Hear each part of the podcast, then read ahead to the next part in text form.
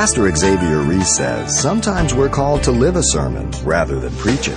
Every person who is married to a person who doesn't know Christ, that non-believer constantly is looking at you. That is God's opportunity to preach the gospel through your example. How you talk, how you deal with things, how you deal with other people, how you deal with your children, how you deal with your husband, all of that.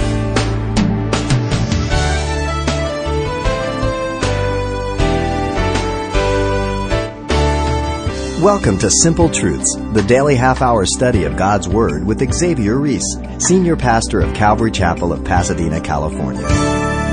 There's a saying that warns, you may be the only Bible that some people ever read. And while it is true most people would rather see a sermon than hear one, it's all the more important for the Christian spouse who's married to an unbeliever.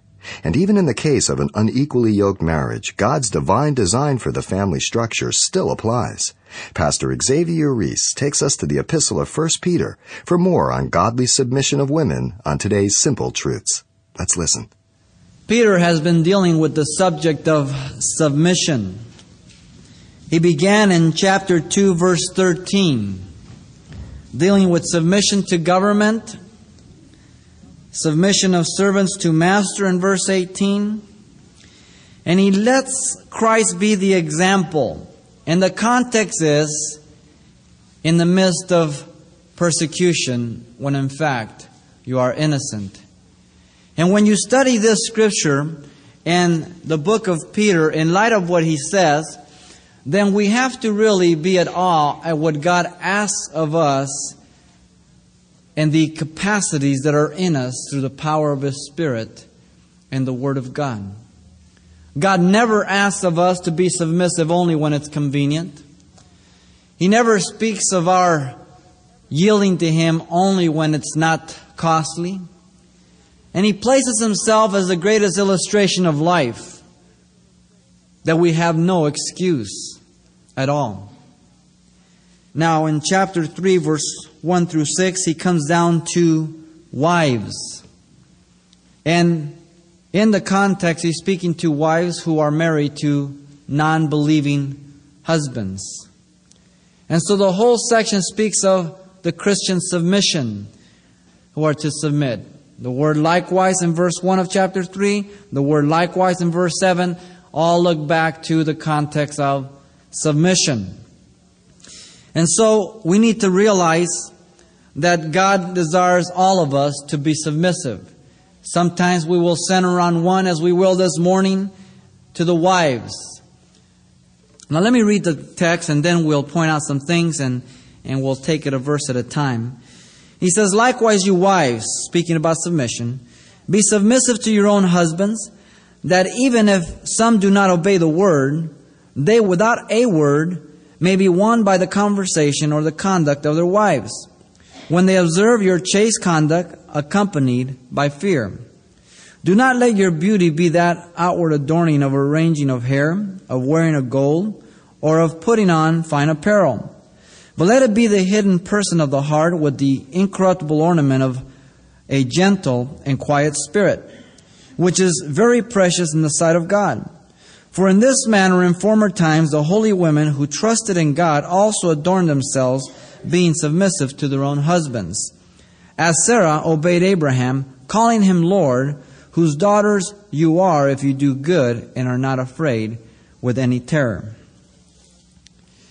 Peter gives to us three characteristics that are very evident in godly women. Women who are submissive to the Spirit and the Word of God. The first is that they are submissive to their husbands, in verse 1 and 2. Secondly, they are modest in their dress, verse 3 and 4. And thirdly, they honor their husbands, verses 5 and 6. Now, top on the list, Christian women submit to their own husbands. Remember the context. These are unbelieving husbands. You go back to chapter 2, verse 13. It is submission to unbelieving government. not because it's Christian government. Verse 18, servants are to submit to their masters, to the just, and to the evil. And so the principle goes straight across the board. Not if, not based on, but submission to that authority and to that place where God has put us. And so, wives that live with unbelieving husbands, first of all, are to submit to their husbands. Now, to get a good understanding of this, let me give you some background on the women that Peter is talking in those days. Women were not really thought of too highly. As a matter of fact, if you do a historical study on women and their freedom and their privileges and how they are viewed, I mean a complete history through the existence of man, you will find that women are only respected and have rights and privileges only where the gospel breaks through. Because Christianity has exalted and liberated women more than any civilization or movement ever has. Remember when Jesus, they brought the woman that was caught in adultery. He says, well, you know, the law says stone, or what do you say? He said, well, he who is without sin, let him cast the first stone. And then he looked upon her and says, woman, your sins are forgiven. Go and sin no more. That was unheard of in those days. Because even in the Jewish community, the woman was nothing but just a possession, like a sheep or a goat. And the Hebrew view was the highest view. She could not leave her husband at any time. The only time she could divorce her husband was if he was insane or if he contracted leprosy. Interesting. She was to please her husband, raise the children, and care for the home. That's how she was viewed in the Jewish home. When it came to the Greek society, the woman was to remain indoors and be obedient. She was not to see or hear anything. As a matter of fact, she was to see and hear as little as possible and to speak as little as possible. She had no rights at all. She had not her own mind. She could be divorced at any time by her husband, yet she could not divorce her husband for any reason. She was just there to serve his purpose. Many of the men of that day had their pleasure with other women as courtesans, as mistresses, and his wife was the one to raise the children and care for the home, and that's all she was to do. Now, that exists in much of the world today, in many other societies. In the Roman culture, she forever remained a child, and she was under what is called patria potestas, which was the father's right and power over her life. And as long as he lived, he could do whatever he wanted with her, even put her to death. And she had no rights. And so as we really study history and we study culture, we have to confess and acknowledge what Jesus Christ has done for women. And so when Peter says, you wives, be submissive to your own husbands, we have to be careful not to charge Peter or God with unfairness. But we have to seek to study the Scriptures. What is it that he's talking about? First of all, the word means to line up under. It's a military term. We've studied it before in marriage, and it doesn't imply inferiority. But in fact, it only implies effectiveness in terms of function. Just as a private would submit to a sergeant, and perhaps the private would have a higher IQ than the sergeant, but that's not his position. His position is to submit, because that is his function.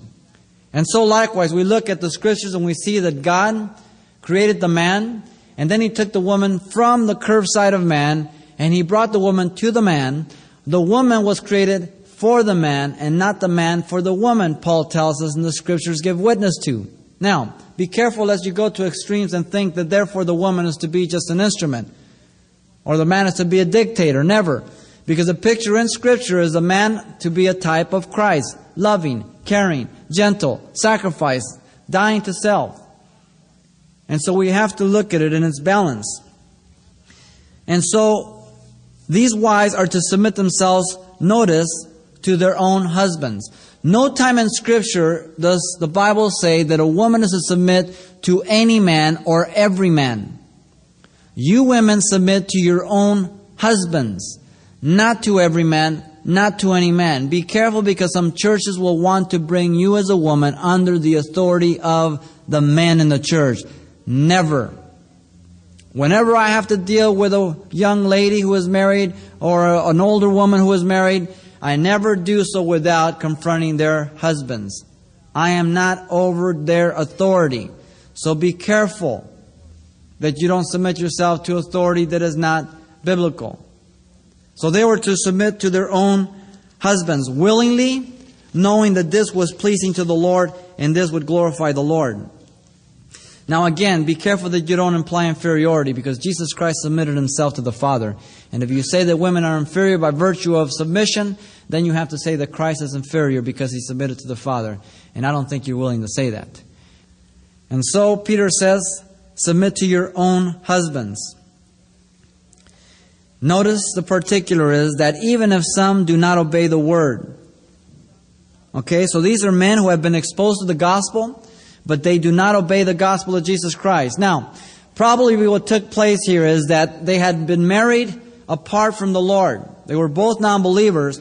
And as the Gospel came through, many of these women embraced the Gospel of Jesus Christ, but their husbands rejected the Gospel. Now you can imagine the turmoil and the difficulty that it would bring about to a home, even as perhaps you live in a home that is unequally yoked by the same thing. You have come to Christ after the fact of your marriage. It is very difficult, because your husband is going this way, and then now Jesus Christ is telling you to go this way. What do you do? Well, first of all, we learn from this that Peter says, women, don't use your freedom in Christ to abuse your husband. You are responsible to your husband to submit to him and to prove that Christ lives in you. Paul the Apostle says in 1 Corinthians 7, he says, if you are married to an unbelieving mate, do not leave your unbelieving mate. And so Christians at times say, well, you know, my wife or my husband is an unbeliever, so I'm going to divorce him. No, the Bible does not condone that. The Bible does not say that. The Bible never teaches that. Paul does say, if your unbelieving mate abandons you because of your faith, then you are free in the Lord to remarry again. But that's only if the non-believer leaves. There's an awesome responsibility. If you are living with an unbelieving mate after the fact you got married, then that means God has held you responsible and that He is able to use you to show Christ to him. Whether they will ever accept Christ or not, that is not your responsibility. But your responsibility is to show them Christ through your life. And so the context is very specific here to those husbands who have rejected the Gospel. It says, they, without a word, may be won by the conduct of their wives, without a word of preaching. Now I would take this to mean not only from the onset of your conversion, but that after the fact that you have given reason for your faith and it has been rejected and the husband says, I don't want to hear it anymore, that your conduct is of such witness that your husbands can see a vast difference from you, from the women that are in the world. And this is what Peter is saying, that you should be able to tell the difference between a godly woman and a woman that does not know Christ. And he's going to give us some guidelines here. Now, why does Peter say this? I think simply for one thing, our sin nature. We always want our rights instead of exercising responsibility. Secondly, Peter realizes the nature of the woman. Have you ever observed how different little boys are from little girls? Have you ever seen how catty little girls are once they start getting into junior high school? That fallen nature. It is amazing. Now, boys do it in another way, but it's interesting the dynamics that go on between little girls. And Peter recognizes the fallen nature. Peter recognizes that women are different from men. That's just the way it is. It doesn't mean that they're less, that they're better. God has made us completely different.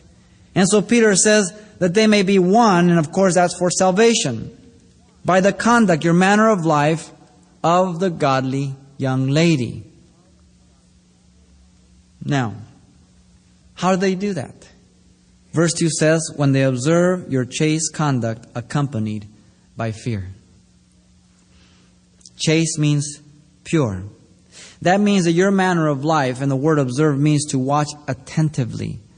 That implies that Peter says that every person who is married to a person who doesn't know Christ, that non-believer constantly is looking at you. And that intense observation, that is God's opportunity to preach the gospel through your example, through your life. How you talk, how you deal with things, how you deal with other people, how you deal with your children, how you deal with your husband, how you deal with the home, how you deal with the pressures. All of that. Now this is heavy because Peter is saying that we have great potential and capacity in Christ. Potential and capacity that the non-believer does not have. He's not laying a heavy trip. Remember, he's speaking to people who are persecuted. The whole area of submission in this context and in this section is under persecution, under oppression, submitting to the unjust, to the unfair, to the unbeliever. And so we need to put that in perspective so that we don't cry out of here saying, well, you don't understand my situation. Oh, I don't think you understand their situation. I think you need to consider it. And so do I. But not only by chaste conduct, he says, accompanied by fear. This means respect and reverence. And this is talking about towards the husband. That you as a young lady or a mature woman, if you live with an unbelieving husband, that when he looks at you, he realizes that you revere him, that you respect him. It is very easy if you live with an unbelieving mate to badmouth them. I cringe when I hear Christian women who badmouth their husbands that are saved, let alone their husbands who aren't saved. That should not happen with the Christian woman or the Christian man. Our hearts should be broken because our mates do not know Christ. And as they look at our life, they should know that we respect them because of who they are. In this context, the woman. That the woman will respect that man, though he does not know Christ, that he is the head, that he is the provider, he is the protector, he is the covering that God has put over her. Though the marriage has been made before coming to Christ, God not honors him as that head, though he does not know Christ. And that woman would submit to everything short of that which would contradict the Scriptures or defile her spiritual purity. That's when the woman has to say no. If he would want her to do things that would defile her conscience, say, if he would want her to watch pornography with him, no. She has to be obedient to the Word and to conscience. But as far as the relationship of marital relationship, she is to submit. And in that witness, that he might be won over to Jesus Christ. And so the Christian woman is characterized by submission to her husband. And the context is an unbelieving husband. What should we say to the believing husband? Secondly, Peter tells us that a second characteristic of Christian women is the modesty of their dress in verses 3 and 4. Do not let your beauty be the outward adorning or arranging of the hair or wearing gold or a putting on of fine apparel. That's the negative. But the positive, but let it be the hidden person of the heart with the incorruptible ornament of a gentle and quiet spirit, which is very precious in the sight of God. Now, we should never think of Christianity as a bunch of do's and don'ts. But I also realize that men and women who have a relationship with Jesus Christ are the freest in Christ and say, you know, that's not so beneficial for my spiritual development. I really don't want to do it. I don't want any part with it. But this over here, this would really edify me. This would really cultivate my relationship with Christ. This would really develop that which Christ wants to do in me. And that's where I want to center in. But it's so often that even as we look to the Scriptures, when we come to passages like verse 3 and 4, we always say, okay, see, you can't do this and you can't do that. And it becomes a legalistic relationship. And so you have Christians who say, you can't do this and you can't do that and you can't do that and you can't do this and you should do this and you should be doing it. And it's a drag. Peter here, on the negative note, says, do not let your beauty be the outward adorning. In other words, don't be caught up with the exterior, women. Now, why didn't he say that to the men? Because men could care less. There are some men that want to be flashy and all that, but women are the ones that have a hang-up with dress. You go into the mall, young ladies, women, and if you had the money, you'd walk out with everything. I mean, let's face it. I mean, that's just the way you're made up. You know, you go into the closet, you have all this clothes, and you say, I don't have anything to wear. That's the nature of women. And so he says, when you live with an unbelieving husband, make sure that you don't conform to the attitude of the world and that you're pressured to perform, to compete with the women of the world. When you have to fight for somebody to keep them, you have to fight for them for the rest of your life. Our relationship flows together. You're just to be a witness. And so Peter is speaking about the worldly concept, how they're living for the outward appearance. He gets very specific. He says the arranging of hair. Now, you think we have some hairdos today. In those days, they had theirs. And women would just twirl their hairs up in all kinds of curls, and they would hang jewels on them, and they would spend all this money on wigs. And I mean, some of them, the historians tell us that women wouldn't even want to go to sleep at night unless they would mess their hair up. It's tragic when you, as a young lady or a mature woman, have to depend upon your physical appearance to feel secure. It really is. Now, on the other side, I am not saying that you shouldn't take care of yourself. Even as the late Vernon McGee said, even an old barn looks better with a coat of paint. I mean, there's makeup, use it. But you're not going to the circus, so don't cake it on. You can have the latest fashions of hairdo. Make sure that you're not depending on that. The word there speaks of cosmos, bringing things into order out of chaos. That's where you get your word cosmetic from, women. Bringing things from out of order into order. And so Peter is not saying don't use makeup, though some churches will teach you that. Peter is saying, don't depend on it. And Pastor X is saying, you're not going to the circus. The arranging of hair, they would put jewels, gold, all kinds of different nets and different things to bring attraction to them.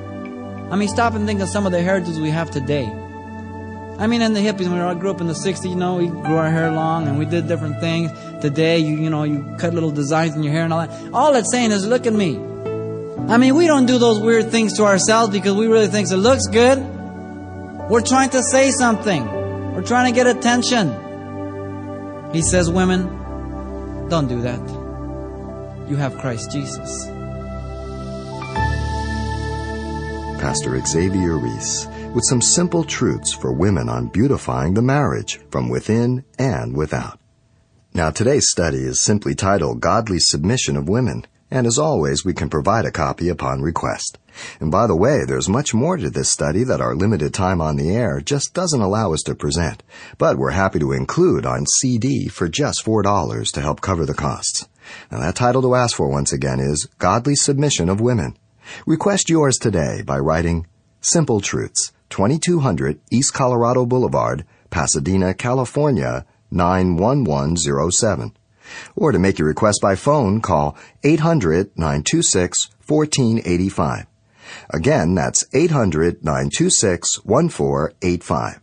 Or the address once again is Simple Truths, 2200 East Colorado Boulevard, Pasadena, California, 91107. And please help us by including the call letters of this station somewhere in your correspondence. This is helpful when we check on the impact of this outreach in your area. Pastor Xavier Reese has more on the godly submission of women when we return for the next Simple Truths. Hope you'll join us.